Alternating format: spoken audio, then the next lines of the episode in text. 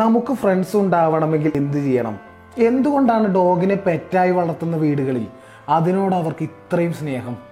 കാരണം ഡോഗ് ഉടമസ്ഥനെ കാണുമ്പോൾ സന്തോഷത്തോടെ വാലാട്ടി, ദേഹത്ത് കയറി, മുഖത്ത് നക്കി, നമ്മളിൽ അതിൻ്റെ ആത്മാർത്ഥമായ ഇൻട്രസ്റ്റ് കാണിക്കും. ആർക്കും മറ്റൊരാളോട് പ്രത്യേകിച്ച് ഒരു ഇൻട്രസ്റ്റ് ഒന്നുമില്ല, അതാണ് സത്യം. എല്ലാവർക്കും അവനവനോട് തന്നെയാണ് ഇൻട്രസ്റ്റ്. ഈ അവനവനോടുള്ള താല്പര്യത്തെ എങ്ങനെ നമ്മളോടുള്ള താല്പര്യമാക്കി മാറ്റാം? നെപ്പോളിയൻ അവരോട് പറഞ്ഞു, ഈ ലോകത്തെ എല്ലാം എൻ്റെ കയ്യിലുണ്ട്, പണമുണ്ട്, പദവികളുണ്ട്, എല്ലാവരും എന്നെ കാണുമ്പോൾ ബഹുമാനിക്കുകയും ചെയ്യുന്നുണ്ട്. പക്ഷേ ഈ ലോകത്ത് ആകെ എനിക്ക് വിശ്വസിക്കാൻ പറ്റുന്നത് നിന്നെ മാത്രമാണെന്ന്.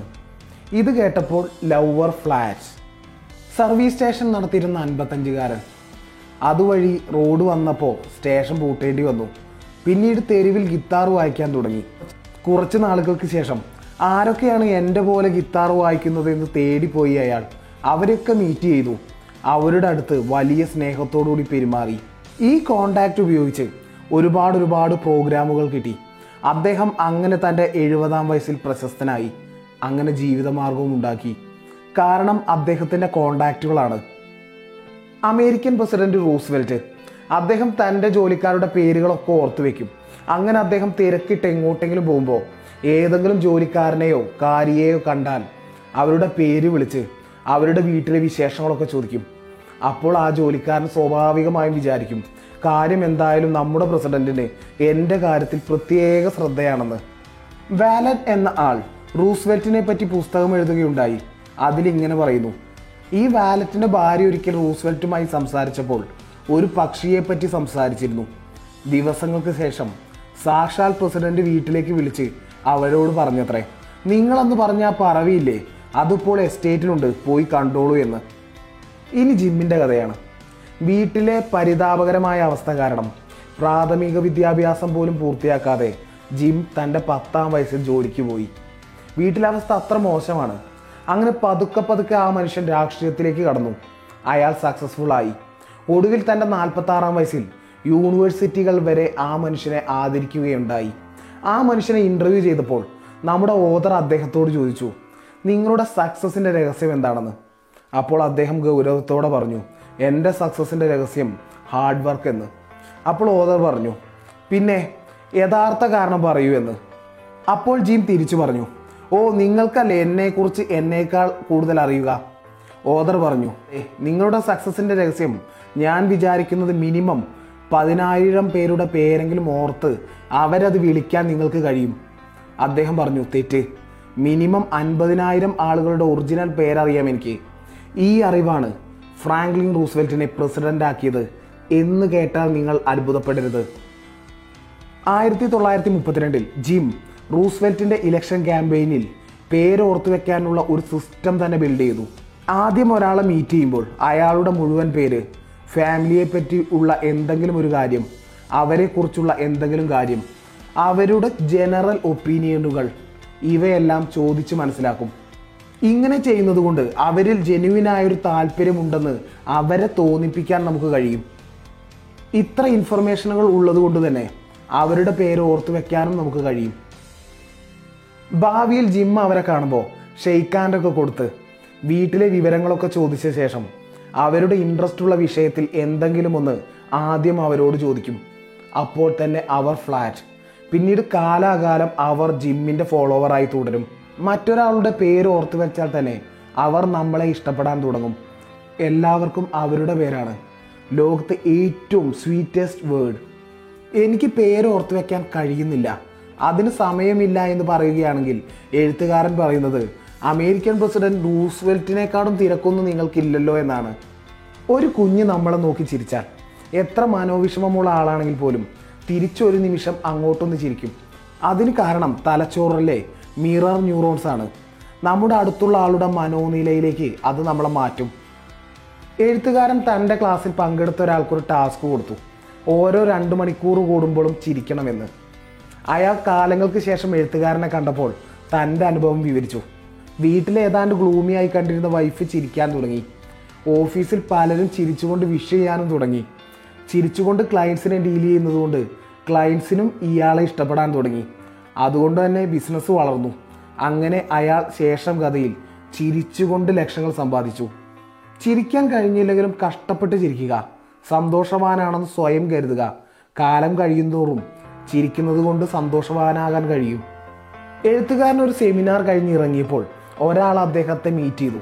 അദ്ദേഹം പറഞ്ഞു, നിങ്ങളുടെ സെമിനാറൊക്കെ ഗംഭീരമാണ്, നിങ്ങൾ എവിടെ നിന്നാണ് ഈ അറിവൊക്കെ നേടിയത്? ശേഷം ചോദിച്ചു, നിങ്ങൾ യാത്രകളൊക്കെ ചെയ്യാറുണ്ടോ? എന്നാൽ യാത്ര ചെയ്യുന്നതിൻ്റെ എക്സ്പീരിയൻസ് നിങ്ങളൊന്ന് വിവരിക്കാമോ? ഞാൻ ഈ അടുത്ത ആഫ്രിക്കയിലൊക്കെ ഒന്ന് പോയിരുന്നു എന്ന്.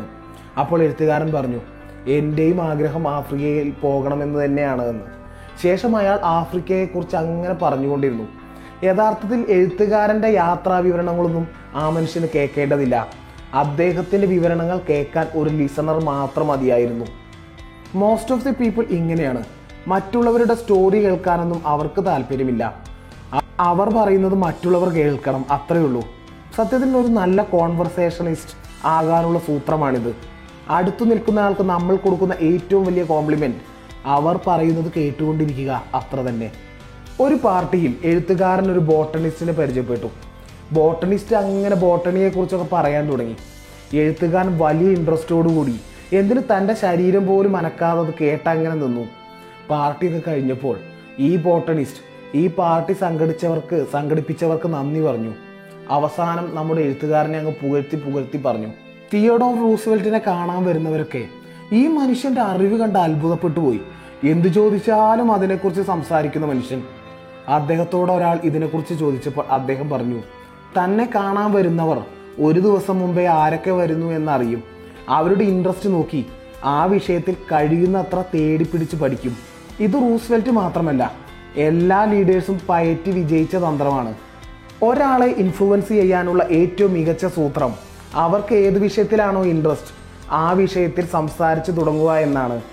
ലീഡേഴ്സ് നമ്മളോട് സംസാരിക്കുമ്പോൾ നിങ്ങൾ ശ്രദ്ധിച്ചിട്ടില്ലേ, അവർ നമുക്കിഷ്ടമുള്ള വിഷയത്തിൽ സംസാരിച്ച് തുടങ്ങും. അവസാനം മാത്രമേ അവർക്കിഷ്ടമുള്ള കാര്യം നമ്മളോട് പറയൂ.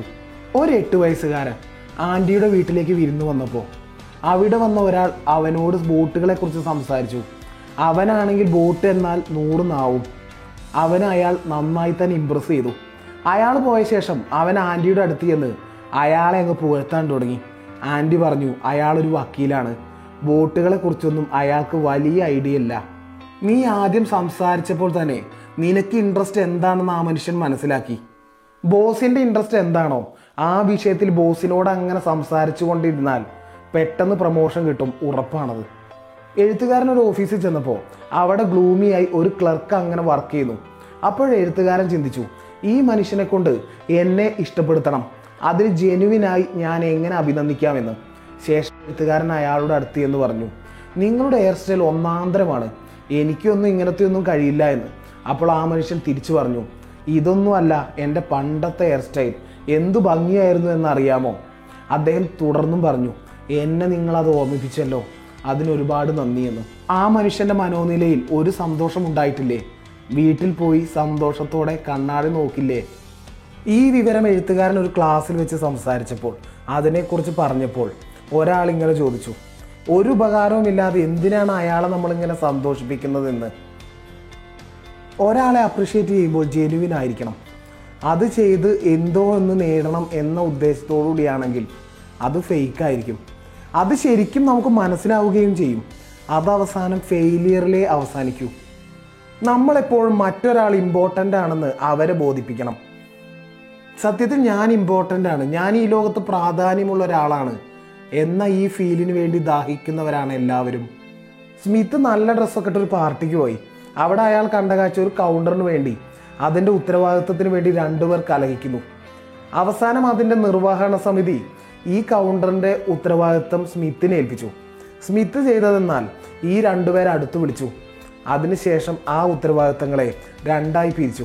ക്യാഷിൻ്റെ കാര്യം നീ നോക്കണം, അതിൻ്റെ സമ്പൂർണ്ണ ഉത്തരവാദി നീ തന്നെ ആയിരിക്കും. വോളണ്ടിയേഴ്സിനെ ട്രെയിനിങ് ചെയ്യാനുള്ള ടാസ്ക് ഏൽപ്പിച്ചു കൊടുത്തു അടുത്ത ആൾക്ക്.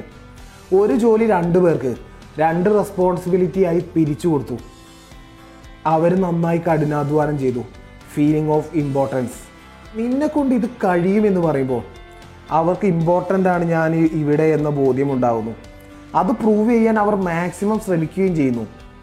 ബിസിനസ്സിൽ മറ്റൊരാൾ ഇമ്പോർട്ടൻ്റ് ആണെന്ന് അവരെ തോന്നിപ്പിച്ചിട്ട് ലക്ഷ്യങ്ങൾ നേടിയവരുടെ കഥയും ഈ പുസ്തകത്തിലുണ്ട്. How to win friends and influence people, അതിലെ ചിലത് മാത്രമേ ഇതിലുള്ളൂ. ബാക്കി അറിയാൻ ഉറപ്പായും പുസ്തകം വായിക്കുക. മറ്റൊരാളിൽ നമ്മുടെ ശ്രദ്ധയും ആത്മാർത്ഥതയും കൊടുത്താൽ അവരത് തിരിച്ച് നമുക്കും നൽകും. ഇസ്മി എം കെ ജയദേവ്.